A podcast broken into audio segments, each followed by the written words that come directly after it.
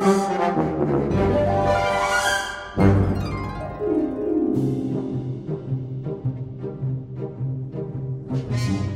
is Lee Habib, and this is Our American Stories. And today we've got a good one for you The Life of Phineas Taylor Barnum. He was to show business what Andrew Jackson had been to politics. And like Andrew Jackson, he became one of the representative Americans of his time, an expansive entrepreneur in the great age of entrepreneurs. In a big and memorable way, he changed how all Americans lived.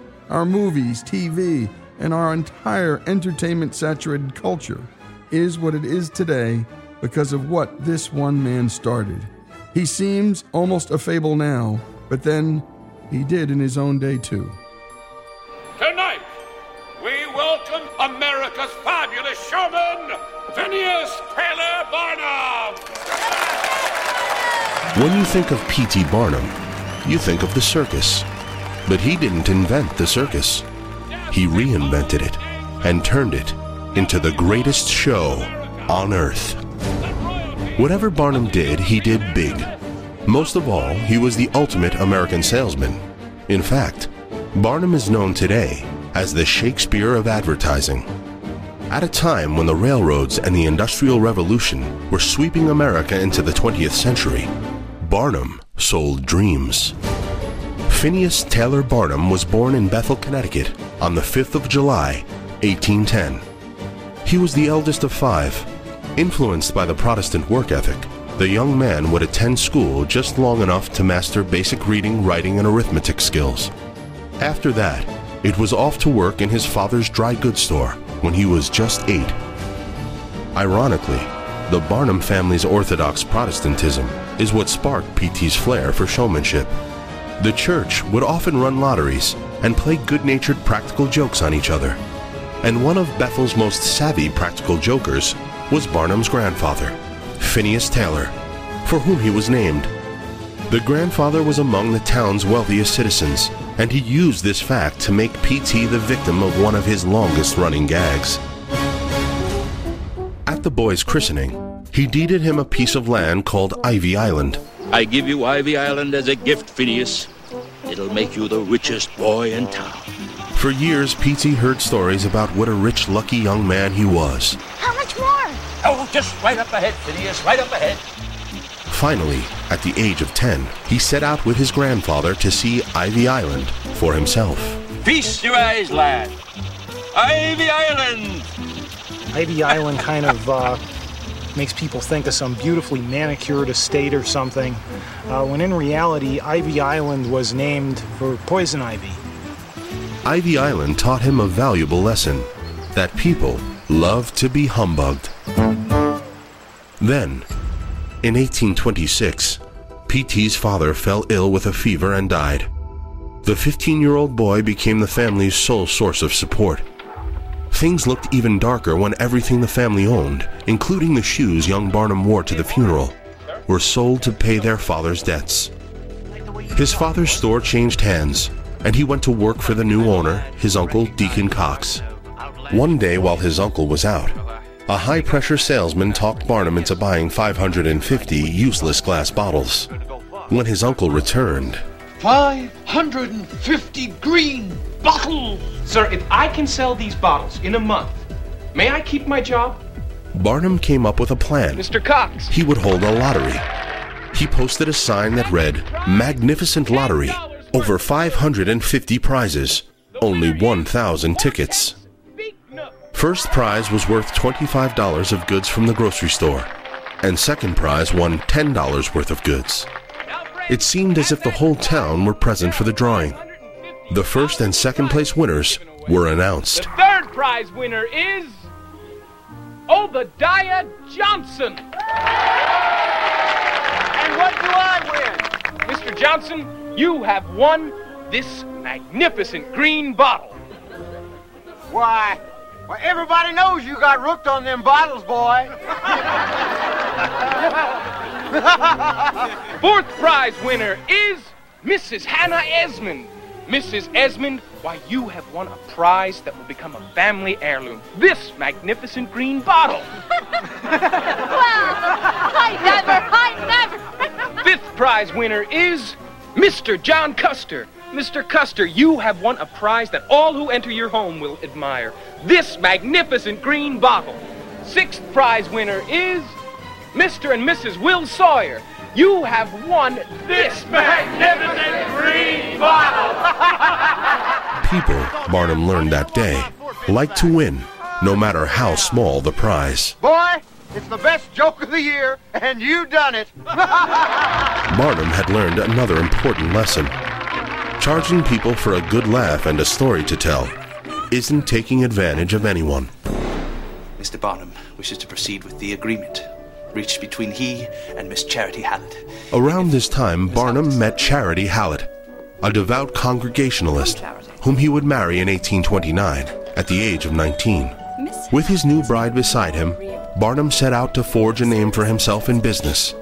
And like his father, he juggled several jobs. He bought his own store in Bethel. He ran a lottery. He started a newspaper. And much to Charity's dismay, he adopted a new religion, Universalism. Universalists oppose Jesus Christ's claims of being the sole source for one's salvation. They believe all people, universally, go to heaven. In 1831, Barnum used his newspaper to attack a minister in nearby Danbury, Connecticut. This offense earned him 60 days in jail, a sentence he proudly served. Reports had it that it was wallpapered and uh, not that uncomfortable, and he could continue to publish his paper right from the cell. Which Barnum did, painting himself as a little guy persecuted by a corrupt religious elite. This won him public support, got him out of jail, and made him a political force to be reckoned with. It also taught him yet another valuable lesson. There's no such thing as bad publicity, although Charity didn't share the same enthusiasm. She became more conservative all the time, and he became uh, more audacious in the sorts of things he was doing. She was always pleading with him, please don't get involved with this. Just get yourself a normal business life and be a normal Bethel husband. For the next few years, Barnum tried to be a normal Bethel husband. He tended to his store, his lottery, his newspaper, and his wife. But Barnum was a showman at heart, and when he looked into the future, all he could see was untapped potential. Amusement's what they want. And when we come back, more on the life of P.T. Barnum. And if you're interested in hearing our podcasts, go to Our American Network and sign up. When we come back, we continue with the life of P.T. Barnum.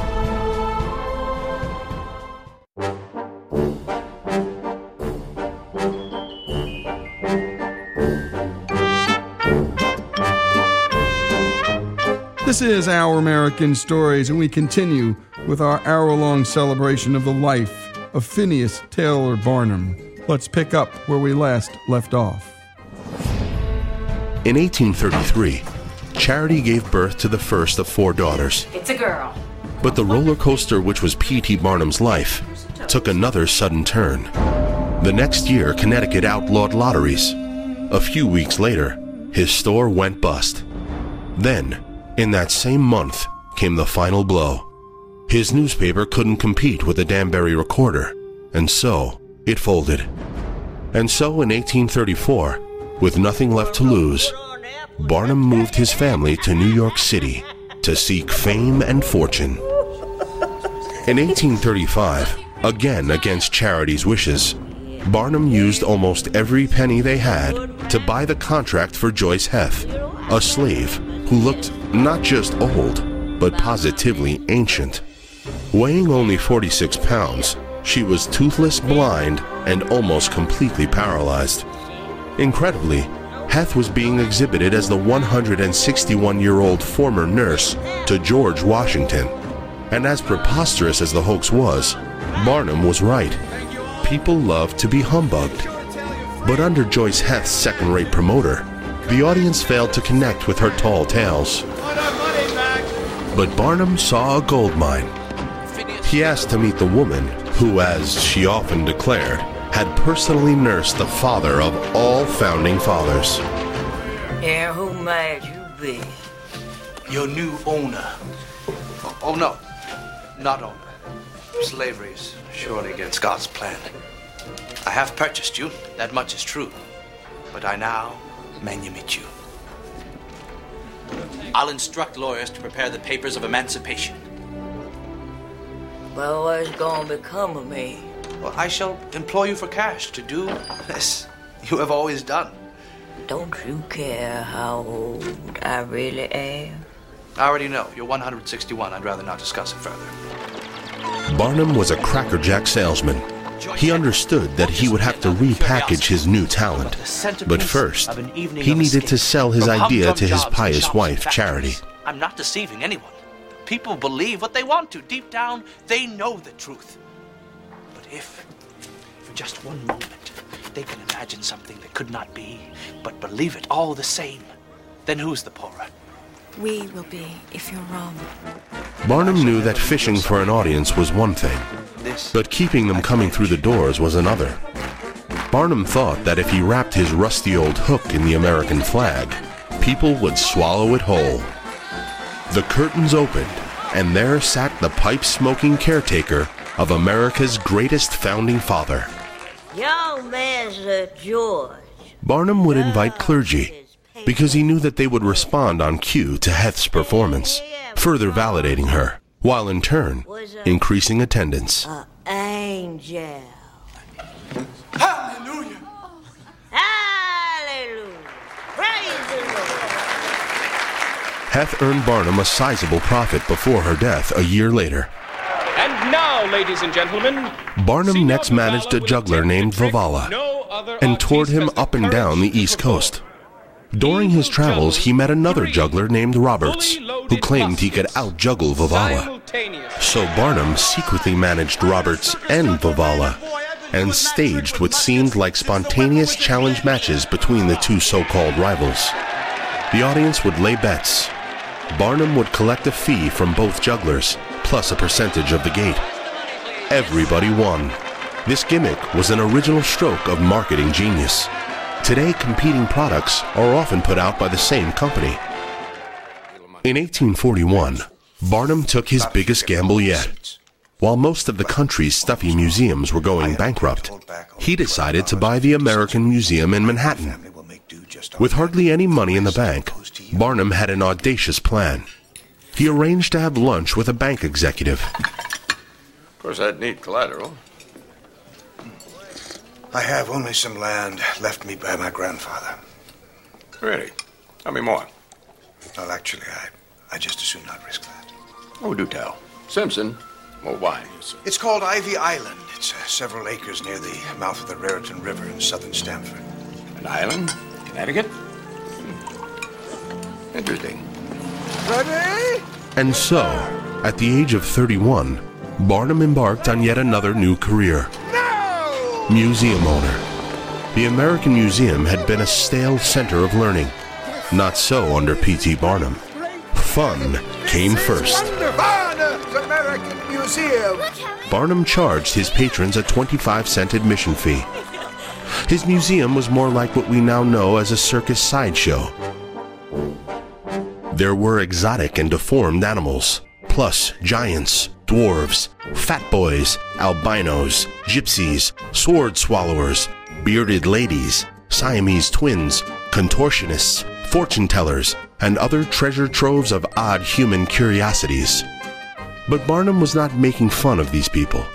He once said, I want folks to say, what an amazing person.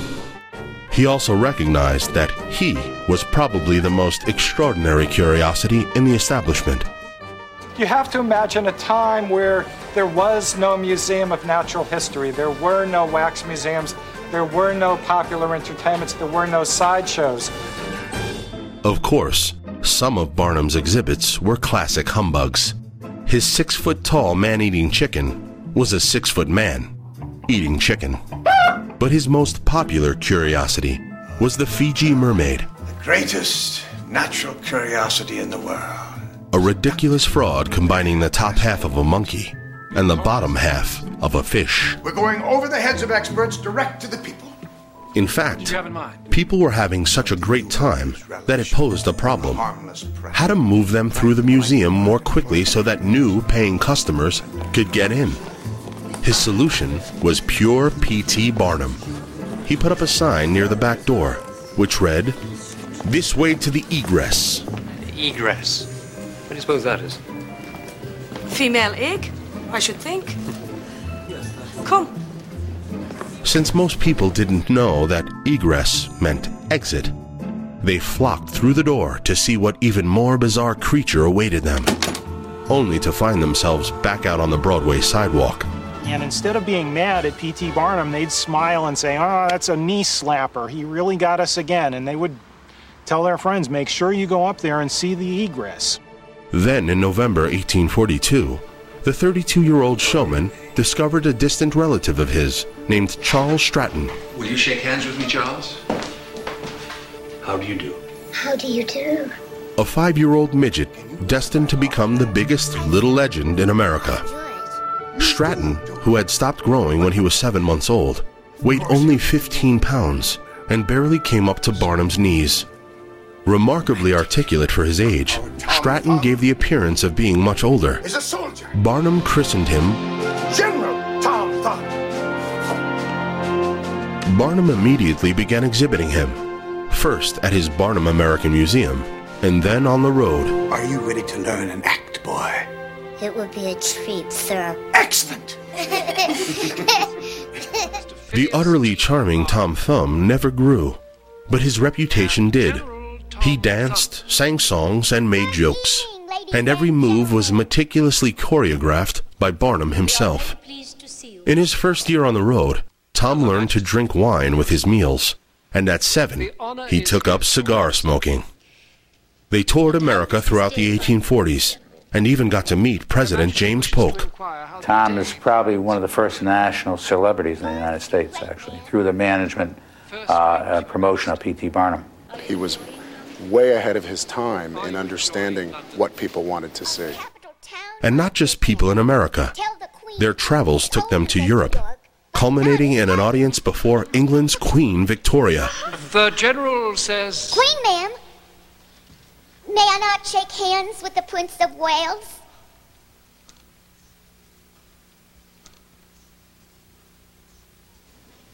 We would be pleased. Hello, Prince. Hello, Tom. The Prince is taller than I am, but I feel bigger than anybody. The man is the originator of the publicity stunt. They actually held a ladder against Queen Victoria so that he could climb up, uh, and she, it is said, even though she was Queen Victoria, gave him a little peck on the cheek. It has been a pleasure for us to meet both of you, General. The honor is ours, Your Majesty. It was scandalous. It was scandalous in, in, in that day and age. And, and certainly he created an audience. This, this person, this Tom Thumb, came back from, from Europe a star, and the audience was created. That's what Barnum did best. That was the, the genius. Goodbye, And when we come back, more on the life of P.T. Barnum. It's quite a story, and it just keeps getting better. By the way, if you haven't seen it, check out the movie The Greatest Showman. Hugh Jackman hits it out of the park. It's terrific and celebrates again this great American life. The life of P.T. Barnum continues after these commercial messages.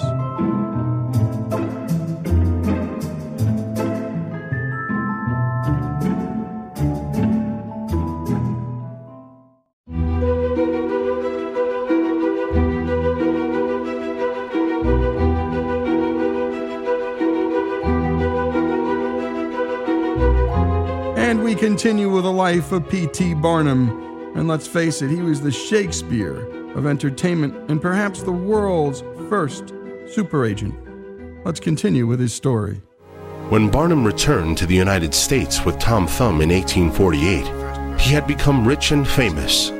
He celebrated his success by moving his family out of their apartment and into a palace.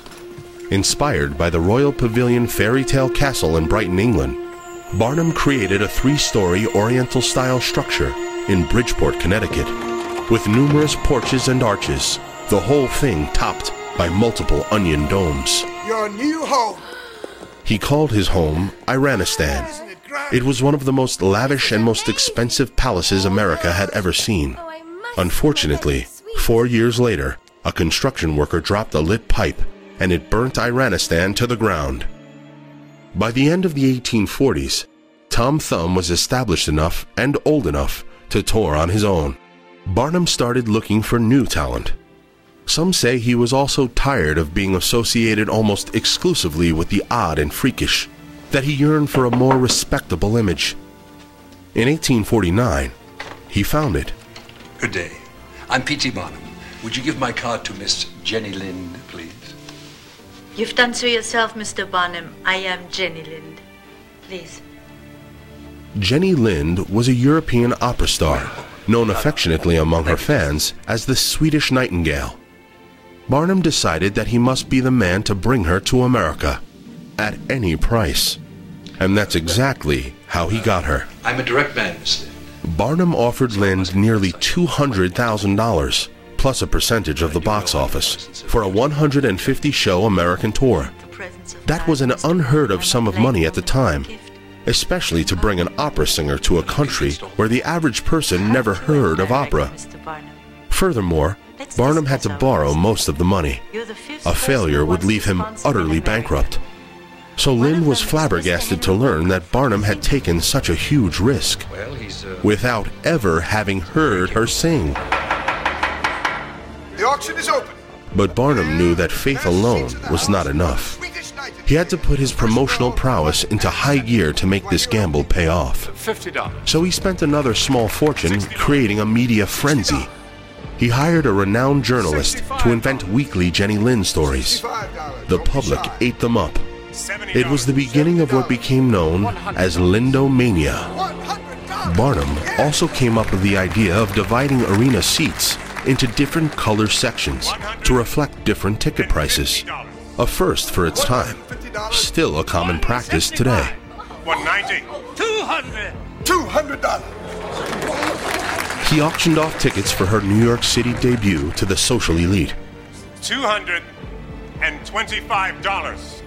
These men could well afford the outrageous cost in order to please their wives and also to be seen at what was rapidly becoming the event of the year, if not a lifetime. Sold to Mr. Getty.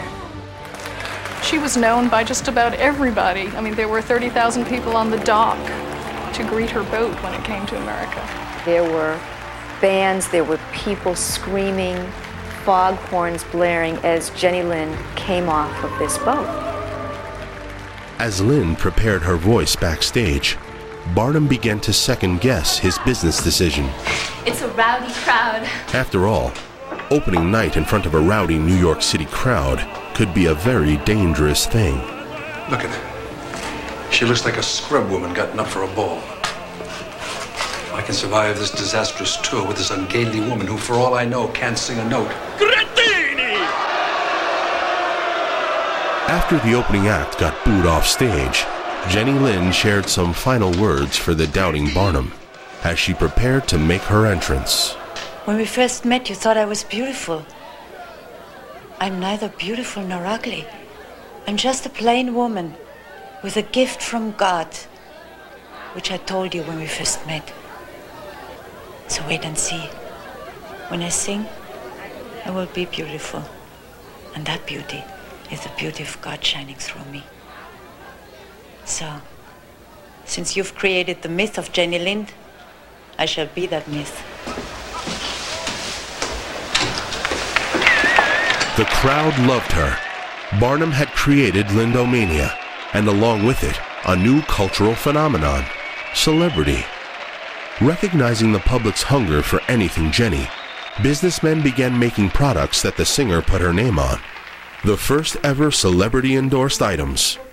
This is a lamp with uh, Jenny Lind's image. Actually, it was originally a candle holder, but uh, Barnum was not the only one to take advantage of the Lindomania in America. There were a lot of things that were able to be bought by the masses. You know, Jenny Lind hats and Jenny Lind teapots and Jenny Lind china. You know, today we'd buy T-shirts. So all of the terrific marketing ploys that Barnum used with Jenny Lind have recycled, been reinvented, and it what I find fascinating is what we find or think of as new today, he thought up more than 100 years ago. His high stake gamble had paid off. Even personal tragedy barely seemed to slow him down. Barnum's wife Charity took ill, eventually becoming incapable of taking care of herself. We'll never know how deeply this affected him, because he protected his private life with the same zeal he promoted his public image. In 1851, Barnum tackled his most ambitious venture yet, which would take him from riches to rags. Barnum shared his ambitious plans at a press conference. We will build East Bridgeport. But Barnum's partner, Chauncey Jerome, a well respected, successful businessman, skipped out, leaving Barnum a half a million dollars in the lurch. See? He's broken. Half a lifetime of accumulated wealth, power, and prestige were wiped out overnight. But an old friend arrived at Barnum's front door, offering to help. Tom. Tom. Tom. Hello, Mr. Barnum. Let me look at you. Tell me, to what do I owe this honor? I want to help you. Help me? Yes, sir. You see, I'm prospering. You rescued me when God knows what kind of a life I would have had. Now it's time for me to pay you back. I want you to manage me again. In 1859, with the help of Tom Thumb, Barnum bought back his American Museum and purchased a new and more modest home in Bridgeport, which he named Lindencroft. Today, what was once Lindencroft is a public space called Seaside Park, lorded over by a statue of P.T. Barnum. 1865 was a pivotal year for America and also for P.T. Barnum. A decade earlier, in 1854, Barnum left his slave supporting Democratic Party and became one of the first to join a new anti slavery political group called the Republicans. Eleven years later, he was elected to the Connecticut legislature and cast his proudest vote for the abolition of slavery. Two years later, something else happened. The destiny which had been chasing Barnum all his life, the circus, had finally come to town. The biggest draw to Barnum's American Museum had always been its animal attractions. In the spring of 1867, he took his animals on the road, his first traveling circus. The circus returned to New York City in the fall so that the animals could spend the winter in Barnum's heated American Museum. The night of March 2nd, 1868, was bitterly cold, and the museum's furnace was working overtime. Something, perhaps a wandering spark in the boiler room, started a fire. Despite the valiant efforts of the fire brigade, Barnum's museum burned to the ground. The water from the pumps froze on the remains, leaving only an eerie ice palace. And when we come back, more on the life of P.T. Barnum. And if you're interested in hearing our podcasts, go to Our American Network and sign up. There's hundreds of hours there for you and your family to enjoy. When we come back, we continue with the life of P.T. Barnum.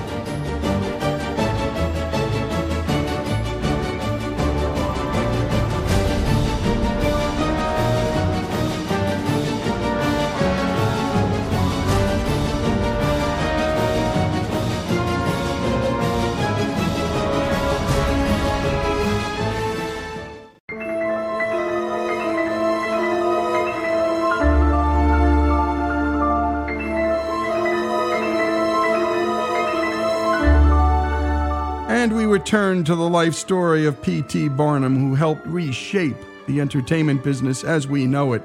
Anyone who goes to a Cirque du Soleil show in Las Vegas has to think about P.T. Barnum. Forget the circus as you know it. He invented entertainment as we know it.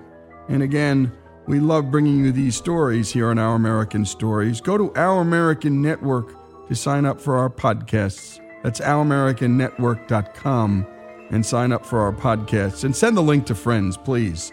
Uh, we'd love to have you share these stories with everybody you know. Now let's continue with the final installment of the life of P.T. Barnum. All the circus animals died in the blaze.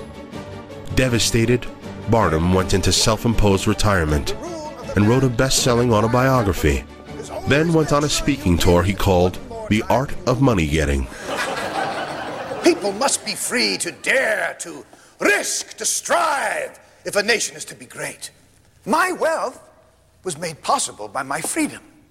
The first charge of all who would govern should be to guarantee that freedom or all is lost. And that is our American way. Needless to say, the public ate it up, while the intellectual elite shot him down. Until we meet again.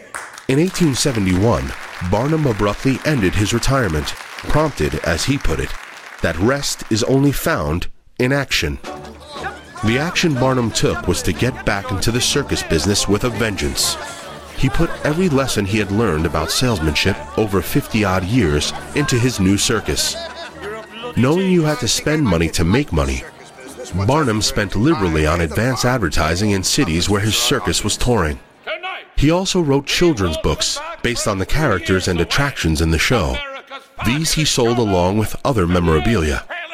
This, too, as in his promotion with Jenny Lind, was another early form of what is now called merchandising. From Star Wars action figures to Disney's Frozen memorabilia, without the ingenuity of P.T. Barnum, today's movie collectibles wouldn't look the same. Barnum didn't just break new American ground promoting his show. He pioneered its many technical and creative innovations. The traditional European circus, which was also the prevalent style in America at the time, was a one ring show. Barnum ordered tents big enough for 10,000 people, which meant not everyone would be able to see what was going on in one ring. P.T. Barnum, being an American, wanted something different. He wanted to make it bigger and better than, than the circuses were in Europe.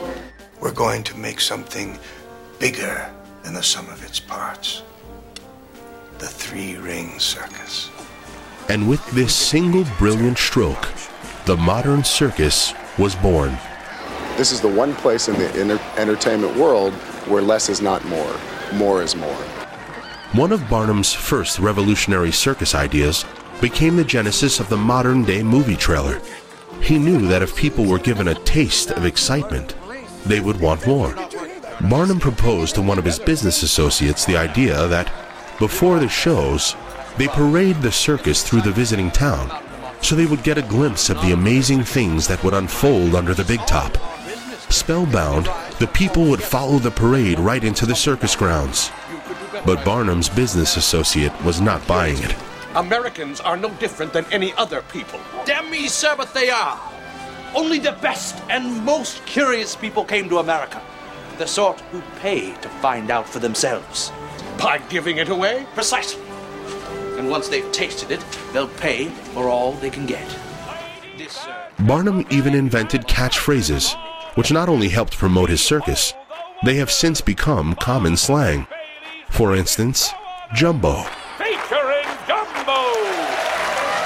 Most people don't realize that we have jumbo shrimp and jumbo mortgages and jumbo eggs today because of Jumbo the elephant. Then there's this famous phrase, written by Barnum, first proclaimed by the circus mm-hmm. ringmaster before the start of the show.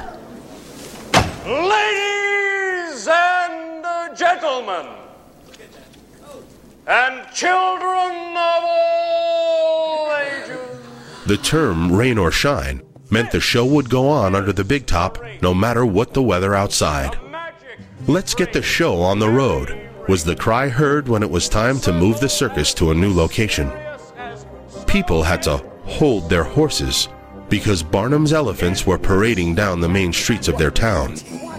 Grandstanding referred to VIPs who would visit the circus grandstand to be seen by the public, and throwing one's hat into the ring began when a politician literally threw his hat into the circus ring from the grandstand to signify his decision to run for re-election. Barnum built America's first public aquarium in 1849. So when one of his whales died, Barnum initiated a term of compensation for his disappointed customers.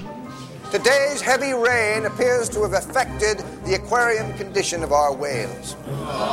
But, but, the Great American Museum will give each and every one of you a check, which you may cash for admission on another day. Uh, Mr. Greenwood here will arrange for your rain checks. But the most memorable phrase concocted by P.T. Barnum was heard for the very first time in 1872 when he decided to call his circus the greatest show on earth. I love you still, my darling. In 1873, Barnum's wife of 44 years, Charity, died after her long illness. Will you marry me? Yes. Within a year, he married his longtime friend, Nancy Fish. She was 24, he was 64. But even at 64, when most men of his day were long retired, running the biggest circus in the world didn't put a dent in Barnum's momentum. He gave business lectures at universities, started another newspaper, and opened an entertainment arena called Madison Square Garden. in 1874 at a cost of $35,000. Tonight, I throw my hat in the ring! And in 1875, he became mayor of Bridgeport, Connecticut. After a one year stint as mayor, Barnum turned his full attention back to the circus, where his name and fortune were now irrevocably joined. James Bailey owned the largest competing circus in America. He also owned an elephant named Jezebel, who birthed a baby elephant. Barnum sent a telegram to Bailey, offering to buy both elephants. Uh, gentlemen, I am prepared to offer $100,000 for the elephant called Jezebel and her newborn offspring. Awaiting your acceptance by return wire, P.T. Barnum, etc., etc. Bailey declined. Barnum was not happy. Damn it. That's not all, sir. Well, go on, go on. Uh, I have a report that uh, they've reproduced your telegram on a 12 sheet advertising board, sir, uh, with the words, What Barnum thinks of the baby elephant. Whoever did that has brass up. I like it. I like it. Who signed that telegram? James A. Bailey, sir. P.T. Barnum. Barnum finally met someone worthy of his steel and merged with his rival in 1880. This created the biggest and still the most famous circus in the world the Barnum and Bailey Circus, the greatest show on earth. In 1885, Barnum retired from the circus, which passed to James Bailey. In the fall of 1890, Barnum suffered a stroke, which confined him to bed. His physical condition deteriorated quickly, but his spirits stayed high. Well, does it say Barnum is dead? Finally gone? Yes. Yes, it does. Front page obituary. Oh, good trick. Faced with his impending death, he became curious about what people would say about him after he was gone. Barnum's wife read to him his own obituary. Two weeks later, on April 7, 1891, at the age of 80, the New York Sun was forced to run the real thing. With his family at his bedside, Barnum turned to his wife. Nancy. Ask Bailey what the box office was at the garden last night. And with that, Barnum passed from this world into eternity. After James Bailey's death in 1906, the Ringling Brothers merged the Barnum and Bailey Circus with their own. On May 2017, after 146 years, the greatest show on earth shut down for the last time. In closing, we would like to clear something up. Contrary to popular belief, P.T. Barnum never said there's a sucker born every minute. He always had more respect than that for what he called the audience. In fact, his philosophy was more along the lines of there's a customer born every minute. These customers were drawn to Barnum's storytelling talents, his understanding of human nature, and his burly good nature. So anytime you go to a circus, a fair, or for that matter a concert hall, a movie theater, or an amusement park, you'll find us, the audience, laughing, hollering, and usually getting our money's worth. And for that, you can thank P.T. Barnum. And what a story! What a story, and only in America, folks. And great job, as always, by Greg Hengler, who does so many of these long, deep pieces about American icons. And I just always learn so much. I think I know a lot, I've read a lot, but every time I hear one of his pieces and so many of the pieces by our team, I just learn more. And go to ouramericannetwork.org and sign up for our podcasts. Stroll around, you're taking a long drive, load them in, and take a listen. The whole family can enjoy them. They're safe for the family. And my goodness, they entertain and educate at the same time. Merchandising, modern promotion, that Madison Square Garden story, heck, I'd never heard that one. The Life of P.T. Barnum, here on Our American Stories.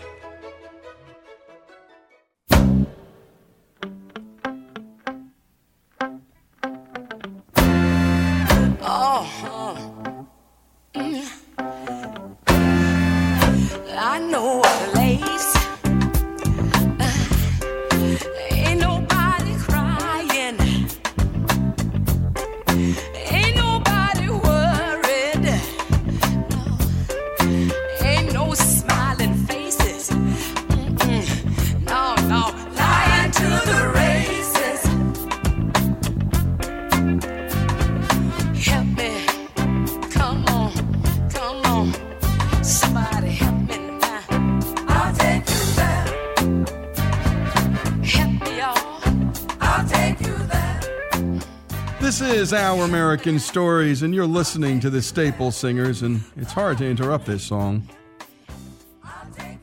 And this single, well, one of the most famous of the Staple Singers. And if you ever get a chance, just go on YouTube and watch Mavis do her thing with Pop Staples. It's a beautiful thing. And we thought we'd play this song by the Staple Singers, not as the story of a song, which we love to do here on this show, but because the story we're going to hear is about a stapler, and not just any ordinary stapler. Here's Jesse. A candy apple red Swingline stapler plays a prominent role in Office Space, a 1999 dark comedy by Mike Judge about a fictitious Texas software company and the everyday people who work there. I believe you have my stapler. One of those office dwellers is Milton Waddams, played by one of today's most prolific character actors, Stephen Root. He's an invisible nuisance that must be tolerated because he's a human on the planet.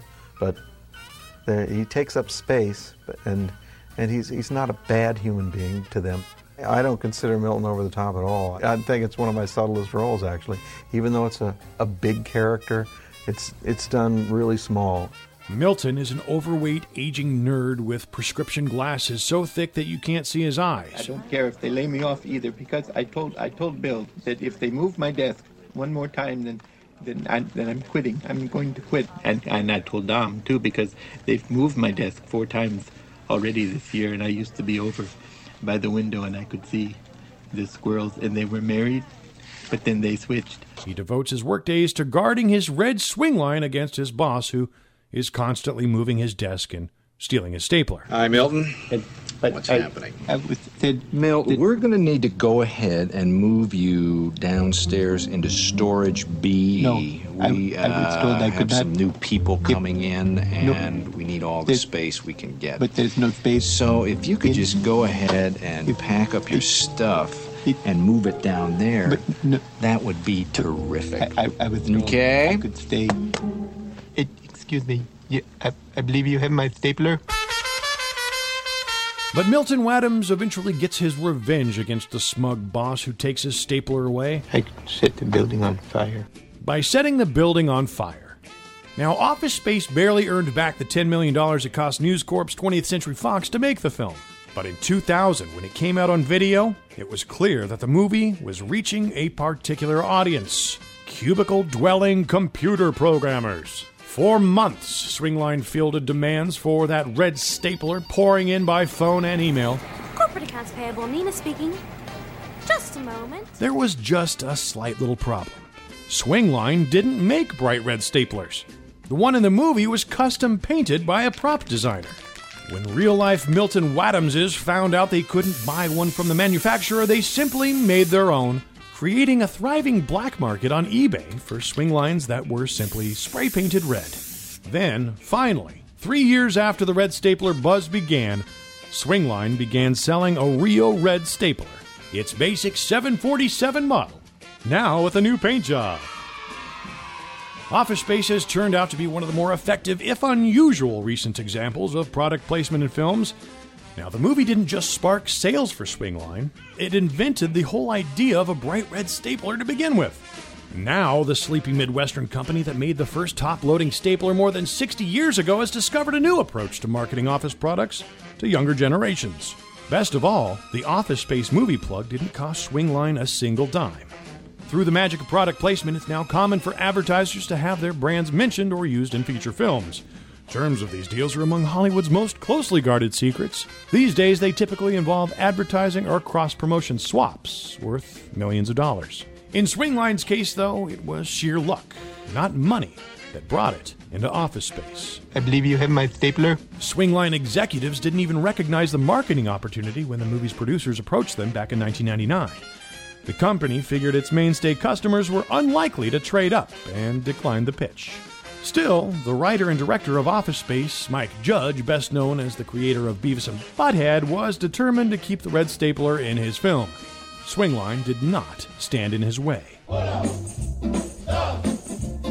The new product is a big deal in the stapler community, says Clark Allen, a 29 year old Dallas web consultant and host of virtualstapler.com, where people exchange stories about staplers and stapler injuries. The red staplers have quickly become the most popular item on the Swingline website, which is the only place you can buy them $29 a piece. And that is the story of a stapler. Perhaps the most famous stapler there ever was. I'm Jesse Edwards, and this is Our American Stories. But then they switched from the Swingline to the Boston stapler. But I kept my Swingline stapler because it didn't bind up as much, and, and I kept the staples for the Swingline stapler. Okay, Milton. And oh no, it's not okay because if they make me, if they if they take my my stapler, then I'll, I'll, I'll have to I'll set the building on fire. And great job as always, Jesse. And we got to order a couple of those Swingline staplers, the red ones. Get on it. And stapler, virtualstapler.com, stapler injuries, stapler stories. Jesse, I think that's a segment. I think that's a segment. This is Lee Habib. This is Our American Stories. We sublime stuff, silly stuff. We do it all here on the show. Go to ouramericannetwork.org to hear all that we do. And please sign up for the podcast. Again, go to ouramericannetwork.org and tell friends about what we're doing. If you're sick of the yelling and the screaming, the politics, the downers, and just, well, sick of it all, tune into our show for a little uplift, for a little laugh. You'll learn, you'll laugh, you'll think, you'll cry. That's our goal here. Make you feel something. Sometimes you'll learn something. And again, sometimes you'll just get a chuckle out of what we do, we hope. OurAmericanNetwork.org to learn more.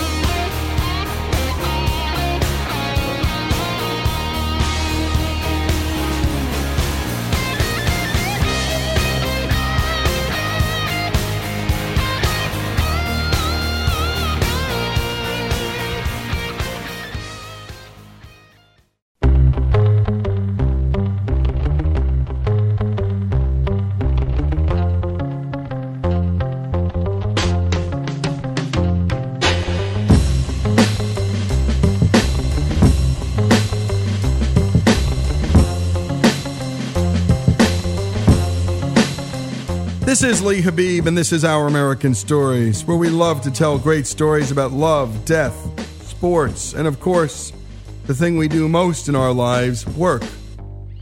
And occasionally we bring you public policy stories, but only when it hits the pavement. That is, only when it affects you, the listener. And they're usually brought to us by our field correspondent, Alex Cortez. Take a listen to his great piece on why it cost, well, almost $1,400 for an hour or two of nursery care at the hospital. and why he wasn't told and what it was like to go and figure out what that bill was like. It's both funny, it's both aggravating, and in the end, it's a lesson in pricing, transparency, and everything's wrong and everything that's wrong with our healthcare system. And now, Alex brings us this field report. In Michigan, any employee who makes over $100,000 within a school system, it gets reported. It has to be reported on the school's website. They don't necessarily have to name the employee, um, but they do have to report it somewhere what the position is. You're listening to Jarrett Skorup, a policy analyst at Michigan's free market think tank, the Mackinac Center. And so somebody in Lansing had tipped us off because they noticed that somebody in the district was making over $200,000 and they were curious about it. And so we dug into it, and what we found was that it was the head of the state's uh, public employee union, the Michigan Education Association. The MEA, the state's largest teachers union. The Mackinac Center discovers this and they're puzzled. Why is the prominent, well known head of a private organization, just like the CEO of Goldman Sachs is, listed as an employee of a public school system, a taxpayer supported system, and making more money than any other employee, including its head, the superintendent? $20,000 more. This is the Steve Cook story. So Steve Cook, the head of the MEA, was a paraprofessional. A teacher's assistant at the Lansing School District. He was making an hourly wage when he left in 1991. He was making somewhere around $25,000 a year. He left to become the treasurer of the MEA and later ascended to the presidency. And so at the time, his pension would have been, you know, maybe $10,000 or so once he retired. Should have been. For his time as a paraprofessional. What we discovered in digging through this was that the school, he was technically employed by the school district, but he was paid by the union. And what the union was doing was it was funneling money through the school district to pay his salary and his pension. That sounds really weird to people. Why, why would that happen? It is really weird. My boss at our private company doesn't pay the local school district around here the amount of my salary and pension, which, by the way, I don't have. Only 35% of private employees do. So that they can then pay me. I had never even heard of such an arrangement before this story. What's even the point of doing this whole rigmarole? The reason was to spike his pension benefits. From a $10,000 a year retirement benefit from his work as a paraprofessional to over a $100,000 a year for as many years as he lives. A public employee's pension is based upon the number of years they've been on the payroll and the amount they were paid in their final three to five years. So, by remaining on the public payroll despite doing no work for the public, Steve Cook could balloon his number of years, adding 27 years without work, and balloon the all important factor of his salary in his final years.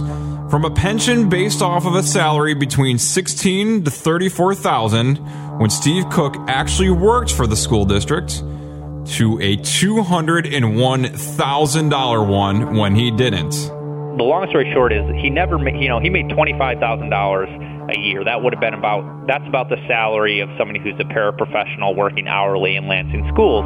So he's going to make a pension four times as large as he ever made as a salary. Um, and there's no other way to say it. The fact that Steve Cook put together this complicated scheme at all certainly means one thing that the taxpayer supported pension plan for public school employees was far more generous than what he could get with the MEA's private plan for the private employees who run the teachers union, a private pension fund that's several hundred million dollars in debt. It's meant that the union has had to go to members and hike their dues payments, um, and so this this program is one way for them to avoid some of the costs um, that's eating into their budget. By shifting Steve Cook's pension over to the public pension fund, the union was shifting over their own private problems, their own debt, over to taxpayers and letting it become everyone's problem. And sure, wouldn't it be nice if we could do that too? Just throwing over our personal debt to taxpayers. Here you go, it's yours. But then you'd also have to live with yourself, which could be hard. Besides union executives, no one else in the private sector could get away with this. CEO of Coca Cola, we would be outraged if he started filtering his money, his $5 million salary, through a school district in order to get hundreds of millions of dollars worth of a pension. We'd be outraged by that because we would understand he works for Coca Cola. That's a private company. He should not be spiking the pension. And 99.9% of public employees couldn't pull this off either. Steve Cook could only do this because he had leverage. Leverage that comes from his power to threaten a teacher strike, leaving children without instruction, as happened in Chicago in 2012. The superintendent in Lansing, who uh, he agreed to this deal in the early 90s, there was a former superintendent, and what he thought was what sometimes happens is a employee will leave for a couple of years and they do what's called an educator on loan. And sometimes it's they'll go teach at a community college or they'll go to another district for a couple of years. And so they'll enter an agreement basically to say okay this is a way so that we keep your you keep your job here and you're able to come back. And the superintendent who did this agreement with Steve Cook said this was meant to be a short-term thing. Richard Halleck, that former superintendent who agreed to loan Steve Cook, said about it You want a positive relationship with the MEA. You pick the hill to die on. We were going to be cooperative. Now that's leverage, folks. When a union, a private organization, gets you, a taxpayer representative, to do something that you may not want to do because you fear them.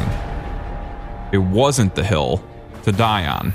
The superintendent who did this agreement with Steve Cook said this was meant to be a short-term thing. And here we are 25 years later and he's still taking advantage of the same program. Can you be called an educator on loan if you never intend to go back? And that's why the superintendent who agreed to this um, understands that it is not how the program is supposed to work, and, and in fact, really just a scam on, on taxpayers and on the pension system. Um, and it should outrage school employees. I mean, we have a pension system, $27 billion in debt. And yet here we do. We have enough money apparently for union executives to, to be able to spike uh, their pension and, and, and make way more money than they ever made as school employees. Taxpayers may be forced to bail out the bankrupt pension system, and school employees could have their pensions reduced. Lakeisha Allen is one of those school employees. Like Steve Cook, she's on the Lansing Public School System's payroll, but unlike him, she actually does work for the schools. She's a secretary, making $23,000 a year, and is forced to pay 456 of that to a union that she doesn't want to be a member of, and whose head prioritizes his pension over hers. Lakeisha told the Mackinac Center's watchdog publication, Michigan Capitol Confidential, quote, It terrifies me. And if others knew what was going on, I'm sure they would be frightened too. Secretaries are severely underpaid. We, the working class, are the ones who are going to suffer behind the Steve Cooks of the world in the school district for allowing this to happen. And after the break, I'll bring you my investigation of Steve Cook's questionable compensation scheme, how it came to be, and I'll talk to those with responsibility for it. This is Alex Cortez. And great job on that, Alex. When we come back, more of the story of Steve Cook. This is Our American Stories.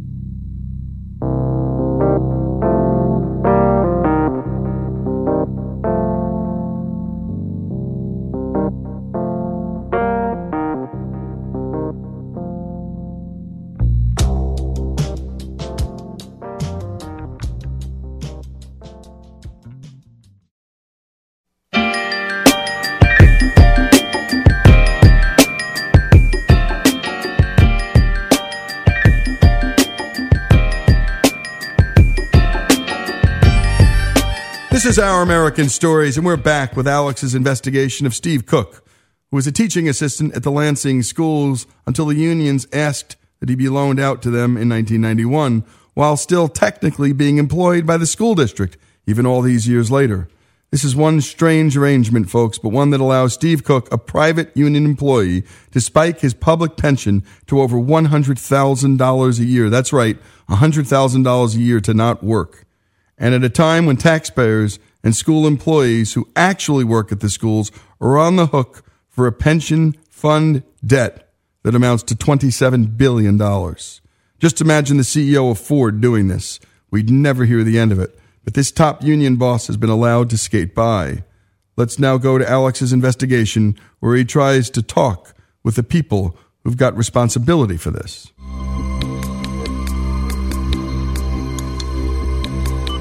I tried beginning my investigation with the guy who seems to be holding all the cards in this story, Steve Cook. So I called the MEA spokesman David Crim to see if we can set up an interview with Steve. He told me he'd get back to me. I called back nine days later to follow up, but never heard back. Now, 29 days later, I followed up again. This time, though, I got some clarity. Steve Cook turns out not to be interested. And I am sure he's not, but everyone else is, as you'll hear about more later. Time is running, I'm passing, I'm passing and running, and running and passing. So you all better get right at this time, cause it might be no next time, y'all. So I next tried to speak with the head of the Lansing Public Schools, Yvonne Caamal Canul, who seemingly is maintaining this arrangement with Mr. Cook. I wanted to ask her why, and they passed me along to her spokesman, Bob Kolt. I follow up with Bob several times more, and he finally tells me that Superintendent Yvonne Caamal Canul passed on an interview.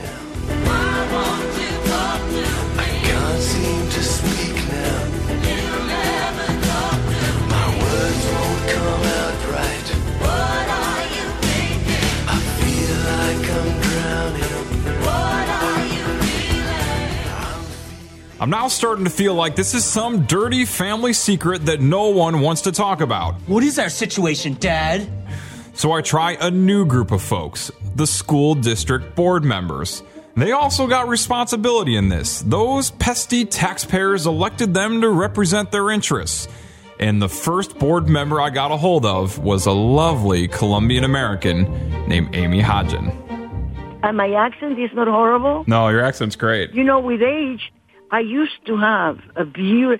I learned English almost perfectly, but then I had a cerebral hemorrhage, and I had to learn to talk. And I my, I learned to talk with an accent again. It was so depressing. Amy told me that she wasn't allowed to speak with me. The superintendent, the same one who wouldn't agree to an interview, told the board members that only she and the board president could do interviews about this issue and any other issue, as if Amy and the other elected board members don't have a right to speak. We should be able to not only discuss it as a board, but we should be able to discuss it with parents too. The superintendent seems to have forgotten. School board members don't work for her. They work for the taxpayers who elected them. But Amy asked me to try to follow the rules and first speak with the board president, Peter Spadafore, and that if he wouldn't speak to me, she would, in violation of the superintendent's order. So I called Peter, and once again, this person that I call with some level of responsibility for this Steve Cook arrangement passed.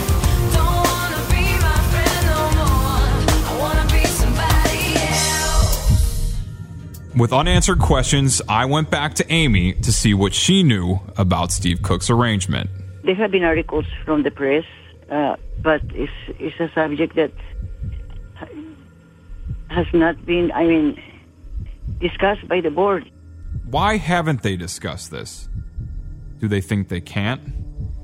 I mean, they're the school board. They're the ones taxpayers put in charge. They're the employer, right? Honestly, I have no idea. At this point, what were the terms? I think it's time that we, we should be able to discuss it and give the right answers to whoever asked us. public schools are criticized constantly. And, and so for board members and for superintendents, it's frustrating that everything you read is negative, and for Pete's sake, there's got to be something positive that we're doing. Uh, we have excellent teachers. We have programs, especially in Lansing, that you don't have in the rest of the state. We have Spanish immersion. We have Chinese immersion. We have Montessori. We have incredible programs. And yet, nobody seems to write and say, oh my God, my kid is going to that class. My kid has the most fantastic teacher. It's always the negative. Amy's right. It's Steve Cook's determined to continue his arrangement and allow all this negative attention to keep coming at the school district. It is a problem. Uh, it is written on, on social media at least once a week by by a parent. So it's not it's not like it's not being discussed out there by parents.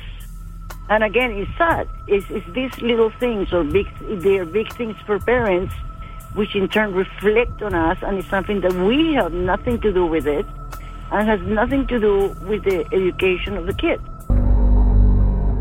Even if the school board refuses to meet about this issue, why hasn't the school district at least exercised their right to put an end to Steve Cook's contract? Well, they say it's complicated. Michigan Capitol Confidential received a copy of Steve Cook's actual agreement in response to a Freedom of Information Act request. And there's three words in it that the school district believes prohibits them from ending the contract.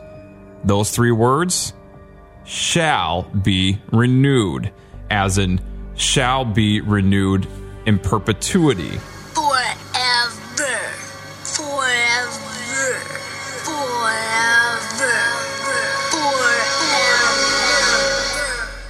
So, when the contract was up for renewal at the end of the first three years, the superintendent at that time, Richard Halleck, approached Steve Cook about changing the three words to may be renewed. He refused. That one teeny word, shall, Halleck said, made us kind of trapped. Legally. No, God! No, God, please, no! No! No! No! It would be up to Mr. Cook on when to end his contract. And only him. How is this even possible? Have you ever heard of a contract where the employee single handedly decides? Now, it would sure be wonderful to tell my boss, now you're going to pay me $200,000 a year, and I get to decide when this all ends. Never. And when I finally do decide to retire, if I ever do, I get a $100,000 pension a year until I die. What kind of world is this?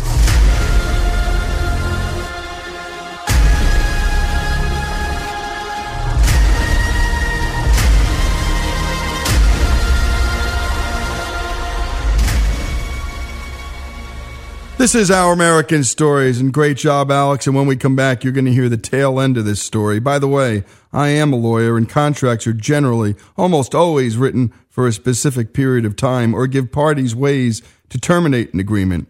And by the way, some states, Illinois and California, for example, the courts have ruled that perpetual contracts are simply unenforceable. When we come back, Steve Cook, the final chapter, and then we'll talk well, we'll talk to the man who we've been talking to throughout this interview, Jarrett Skorup, after these messages.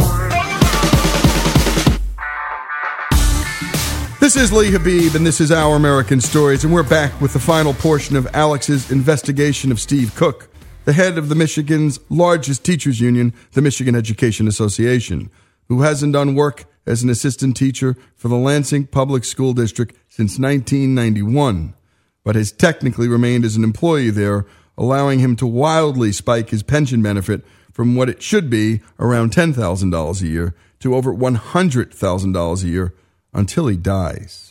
And Alex has been speaking with, or at least has tried to speak with, the folks who have responsibility for Steve Cook's immoral compensation scheme, such as Steve Cook himself, the superintendent, and the school board members, the folks who could have done something about it, who could have ended it, but haven't. And Alex had one more person that he wanted to speak with. Let's take a listen. The last person I thought I'd speak to is that former superintendent we've mentioned, Richard Halleck, who was there in 1993 and signed the original contract to loan Steve Cook to the Michigan Education Association. I really don't blame him for trying to protect himself and his family, you know, with a, a way to support his, you know, livelihood. And it was our mistake, and he's taken advantage of it. Do you think leaders, though, in any way, have a higher responsibility than just you know following the law? You know what's what's right mor- Well, uh, morally, and I, I understand the desire to you know support Well, your any family. of, any of these jobs are politically hazardous. Let me tell you, any job is politically hazardous. You can be on top of the mountain one day, and the next day you're got a problem. And superintendents are very aware of that. Obviously, our profession's very hazardous. You know, for stability with politics with boards. And so, looking at it from that perspective, I still don't fault him for that. I would doubt if he would ever come back now. He's been so successful, you know, at what he's doing. Successful as in losing 20% of your members in 2015? 20% in a single year? Why would he want to come back to Lansing as a para pro when he makes more money than most superintendents make? Wouldn't make sense. Okay. How, how about from you know a, a taxpayer's perspective? You know, he's working for a private um, organization. You know, say he was similarly working for you know Goldman Sachs, and for for the head of Goldman Sachs to benefit from the public system. And I, I understand the MEA is paying paying, paying his pension, but when when not, the he- when, we're not, the, it's not costing the Lansing schools anything. but it it, it It didn't then, and it doesn't now. It doesn't in, in the sense though that the pension funds are underfunded, Yeah. so taxpayers are having to fund that Well, you can put a you can put a negative twist to anything. you also could put a positive twist to anything, as Mr. Halleck was trying to do with Steve Cook's arrangement. Reporting for Our American Stories, I'm Alex Cortez. And great job on that, Alex. And boy, there's so much more we could talk about, but our lawyers, well, they wouldn't let us. And I'll just leave it at that.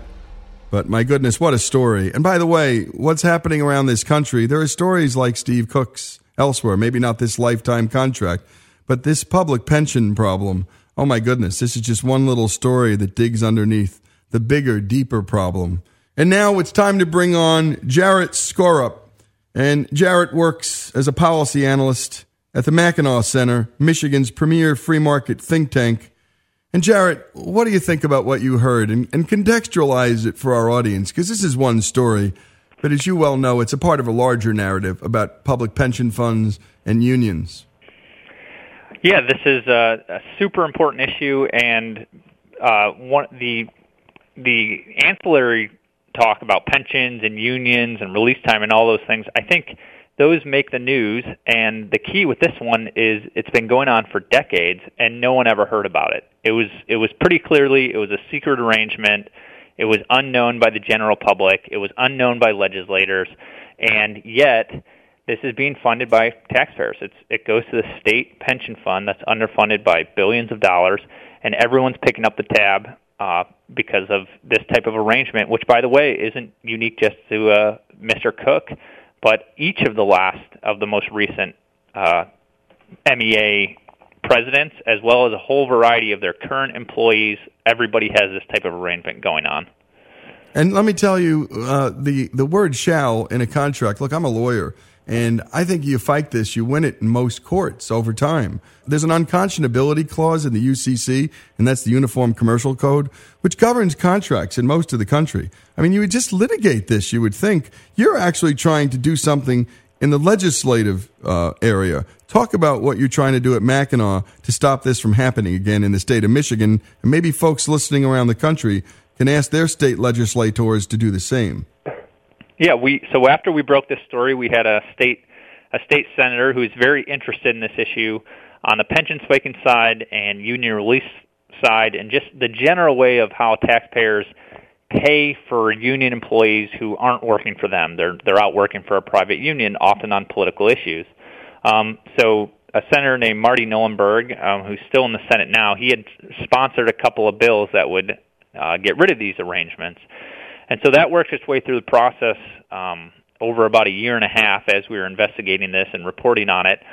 And it got through our Senate and it got all the way through to a final vote in our state House, and they couldn't quite uh, get the vote done in the lame duck at the end of last year. And so we fully expect that'll be another issue. That issue will come right back up this year.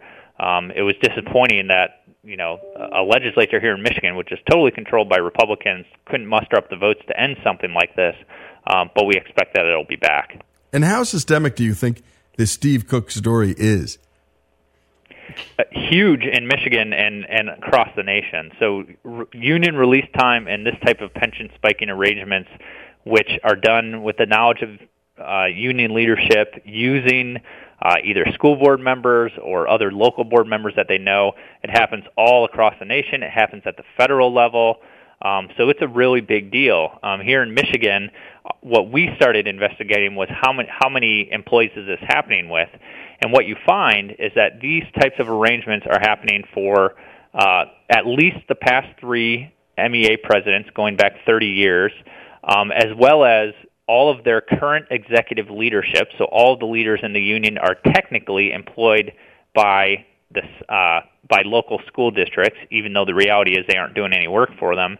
And many of the other executives in the union, their Uniserv directors, they're all they're all getting a lot of this type of release time and just arrangements where the union is running their their salary through a local school district simply in order to benefit themselves with a higher pension picked up by state taxpayers. And in the end, the the total amount. I mean, I'm adding it up in my head. If it's 1991, and that's a lot of money. That's a lot of teachers' salaries. That's a lot of well, lunches for kids. Uh, that's all kinds of things. Uh, has this been really? I mean, do the does the public really know this in the state of Michigan? If I say the word Steve Cook now, do people know? Uh, no, I don't think so. I mean, we've certainly done our best to publicize a story and, and written articles on it, but the the union has tried to make it seem that this is a totally normal thing, that it's that that it has a very minimal cost to taxpayers, that it doesn't really matter, um, and so you know, like all things, you know, you do your best to get your message out for people. When people do hear about it, union members on the ground, they're totally outraged. Um, they don't get that type of special arrangement, and they're not real happy that uh, the union bosses are able to. No, indeed, and it's happening in Illinois too, isn't it? It's happening in Illinois. It's happening in Arizona. It's happening in California, New York. Uh, most states have it. Uh, a lot of the bigger states, particularly the ones uh, where union power is pretty strong, those are the ones where it's happening the most. Yeah, and there's just no recourse. There's no recourse. It sounds like it. Look, Alex spent a month on this piece. He couldn't get anybody to talk except the retired superintendent who sounded just like, well, you know, what can I do? Mistakes were made. And that's it. I mean, he basically said mistakes were made. My bad. Oh, the taxpayers, you pick up the tab. That's crazy. Yeah, the the key, the underline of all this is really just the role of public sector unions in the government. So in the private sector, if you know, when Ford is unionized, you have a you have a it's a private company. The union doesn't want to drive the company out of business, so they have a, a reason to negotiate, and and there's some pushback back and forth. In the public sector, very often the unions control the local school boards. They control the uh, any of the local officials that oversee their contracts and so you get a lot of working together Um, and of course, then the taxpayers who aren't at the table, they don't have their seat there. They're the ones that are paying for these types of arrangements. That's really the largest issue out of all this from my standpoint. Yeah, I mean, the union can only go so far because if Ford goes bankrupt, there goes the union pension. And that's not the case with the state or with the city or with the county. And this is the real problem. They kick the debt can down the road to future generations. And I try and tell every 20 year old I meet, hey, did you know you have a debt load? And they go, yeah, my student loans. I go, oh, that's just the beginning. You have no idea. Well, thanks so much for all that you do, Jarrett. And that's Jarrett Skorup. And he works over at the Mackinac Center. And we love talking to our state think tanks. And they are one of the best, if not the best. This is Lee Habeeb. And this is Our American Stories. And great work to you, Alex. And periodically, again, we like to do these public policy stories when they affect you, the taxpayer where the policy hits the pavement. Again, this is Our American Stories, and thanks to the Mackinac Center. And thanks again to Alex.